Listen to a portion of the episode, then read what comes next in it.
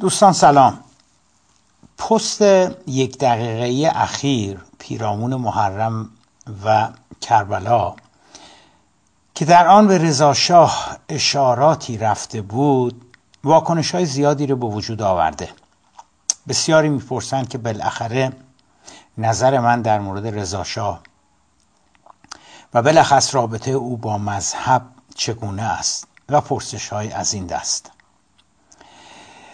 ابتداعا این را توضیح بدهم خدمت شما عزیزان که آن مطالبی که در مورد رضاشاه در آن دو پست یک دقیقه آمده از برنامه ضبط شده ای است که طول برنامه 90 دقیقه است. و اگر روزی روزگاری به فرض محال آن برنامه که هفته گذشته از رادیو تلویزیون جمهوری اسلامی ایران ضبط شد پخش بشود خب خیلی از این مسائل و نکاتی که مطرح شده فکر می‌کنم که حل و فصل خواهد شد. اما خب وقتی از یه برنامه 90 دقیقه ای یه دقیقهش استخراج میشه طبیعی هستش که ابهامات و تردیدها و سوالاتی رو به وجود بیاره. اما در خصوص اصل مطلب و توضیحی که می‌خوام خدمتتون عرض بکنم در مورد رضاشاه و مذهب. ارز کنم که در اسفند سال 88 شبکه چهار یک سری برنامه پیرامون موضوع نفت قراردادهای نفتی و ملی شدن نفت تدارک می‌بیند. حسن این برنامه ها آن بود که به صورت زنده پخش می‌شد. لذا بعدا صدا سیما نمی‌توانست بخشهایی را که نمی‌خواهد حذف کند و فقط بخشهایی را که مطابق میلش است را انتخاب نماید. شکل برنامه ها هم به گونه می بودند که جدا از دو یا سه میهمانی که در استودیو حضور داشتند کارشناسان دیگری هم از طریق تلفن به برنامه وصل می شدند در یکی از آن برنامه ها که این بنده حقیر افتخار حضور داشتم موضوع به رضاشاه کشیده شد. بنده گفتم که رضاشاه خدمات زیادی به ایران نموده و شاید اگر خدمات و تلاش های او نمی بود ای بسا ممکن بود که امروز بخشای از ایران از آن جدا شده بودند. آن برنامه سر صدای فراوانی به راه انداخت. متعاقب آن صاحب نظران و اساتیدی که مدافع دیدگاه رسمی نظام در مورد رضاشاه هستند سعی کردند که آن نگاه را به چالش بکشند. برنامه های متعددی ظرف ماه های آینده و یک سال آینده در دانشگاه های مختلف کشور پیرامون عملکرد رضاشاه با حضور دانشجویان منعقد شدند. به علاوه رادیو گفتگو هم در طول سالهای 88 و 89 یک دوجین برنامه در خصوص دوران رضاشاه تهیه نمود.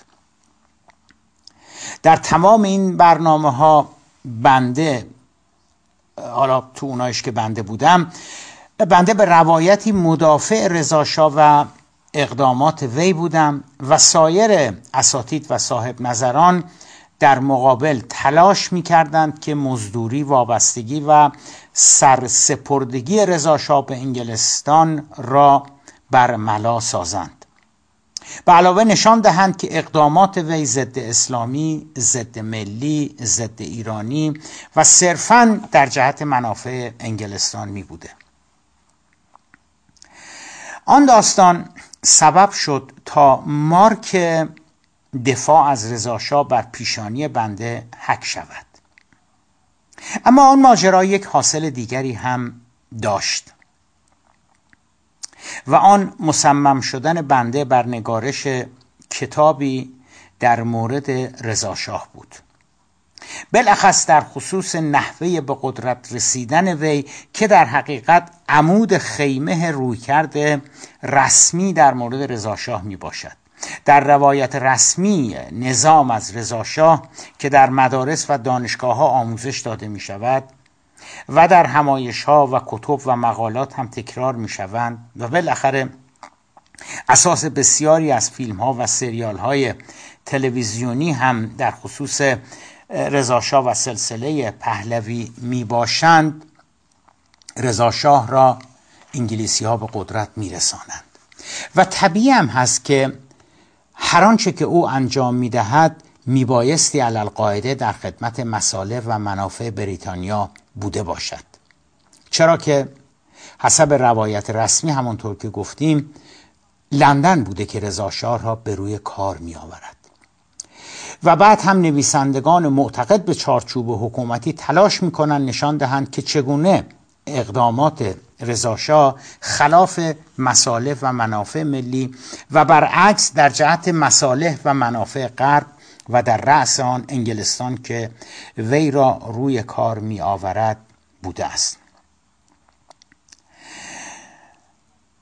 اما در این حال آن مناظره ها در دانشگاه ها و, و ساعت ها برنامه های رادیو گفتگو به علاوه مطالبی که سر کلاس در مورد دوران رضاشاه می‌گفتم و می‌گویم و شاید و شاید مهمتر از همه جفایی که روی کرد رسمی نظام در حق رضاشاه انجام می‌دهد و واقعا خدماتی را که او مرتکب شده است را به کل پایمال می نمایند. مرا بران داشت تا مصمم شوم در مورد او کتابی بنویسم. بعد از فراغت از کتاب غرب چگونه غرب شد این کار را از اول مهر امسال به حول و قوه الهی و اذن حضرت باری تعالی دست گرفتم. بنابراین مطالب کاملتر و جامعتر در مورد رضاشاه در این کتاب انشاءالله خواهد آمد. اما در خصوص ضدیت رضاشاه با دین که بسیار تبلیغ می شود و کشف هجاب که مظهر و سمبل آن است یکی دو نکته کوتاه را می‌خواستم به اطلاع برسانم که در رابطه با آن کلیپ یک دقیقه محرم و کربلا قرار می گیرد واضح است که در این مختصر نمی‌توان رضاشاه و مذهب را توصیف نمود. اما رضاشاه علیه اسلام نبود. او همچون استالین یا برخی دیگر از رهبران کشورهای کمونیستی دشمن مذهب نبود. و به هیچ وجه نمی‌خواست مذهب را از اساس و بنیان در جامعه ایران ریشهکن نماید.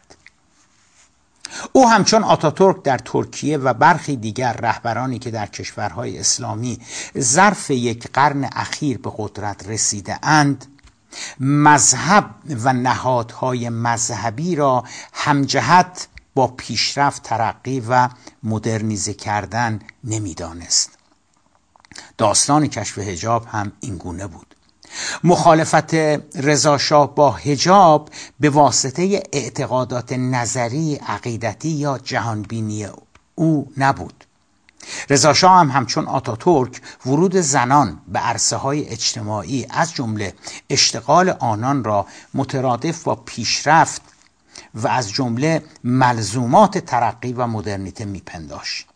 با توجه به اینکه خانم ها در آن مقطع از خانه خارج نمی شدند و اگر هم بیرون می رفتند با هجاب کامل از جمله روبنده می بود رضاشاه و آتوتورک آنگونه هجاب را مانعی برای حضور زنان در بازار کار می‌دانستند. بنابراین انگیزه رضاشاه در کشف هجاب نه رویارویی با اسلام بود و نه اساسا در آن مقطع مذهب و نهادهای مذهبی مخالفتی و رویارویی با اقدامات وی می داشتند که بگوییم حکومت رضاشاه بران بود تا در مقابل مذهبی ها بیستد. اما همانطور که می‌دانیم روایت رسمی دولتی اینگونه به داستان کشف هجاب نمی نگرد کشف هجاب در روایت دولتی بخشی از برنامه های استعمارگران انگلیس برای رویارویی با اسلام است. این روایت اما با دو مشکل اساسی روبرو می شود نخست که در آن مقطع همانطور که قبلا هم اشاره کردیم یعنی در دهه 1310 و کل عصر رضاشاه اساسا مذهب و نهادهای مذهبی مشکل و یا مقاومتی بر سر راه اقدامات و سیاست های رضاشاه ایجاد نکرده بودند. فلواقع بدنه اصلی زندانیان سیاسی را مارکسیست ها تشکیل می‌دادند.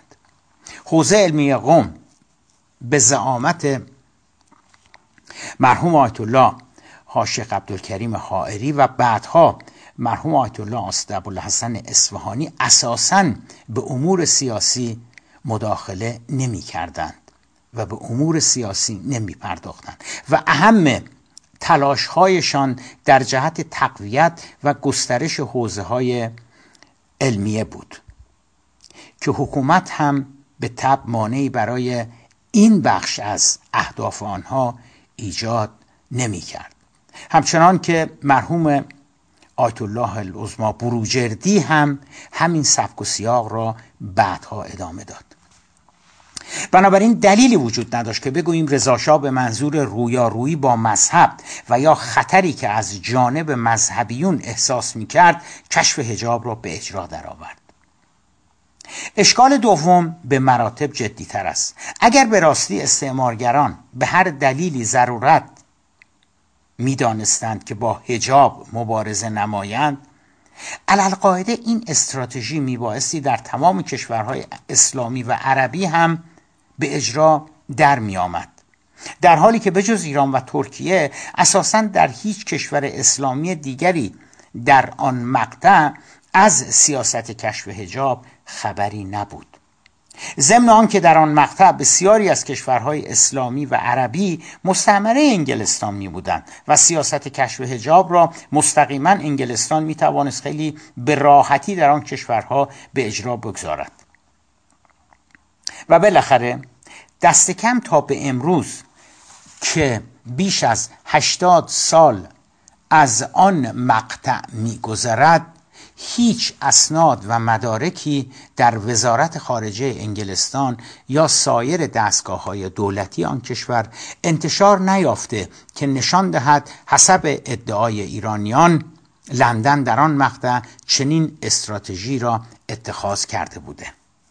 اینها دوستان توضیحات مختصری بود که بنده سعی کردم در رابطه با کلیپی که در مورد رضاشاه و کربلا و محرم ایجاد کرده بوده سوالات ابهامات اشکالات این توضیحات رو بدهم و انشالله اگر حضرت حق یاری کنن عمری باقی بماند عمری باقی باشد و کتاب رضاشاه را بتوانم به پایان برسانم مشروع آنچه که در زمان رضاشاه گذشت و اینکه او اساسا چگونه به قدرت می‌رسد و اینکه آیا اساسا سیاست های رضاشاه هیچ ارتباطی به انگلستان، آمریکا، سهیونیستا، غرب، شرق پیدا می‌کرده یا نه به گونه مفصلتر در آن کتاب به محضرتان تقدیم خواهد شد.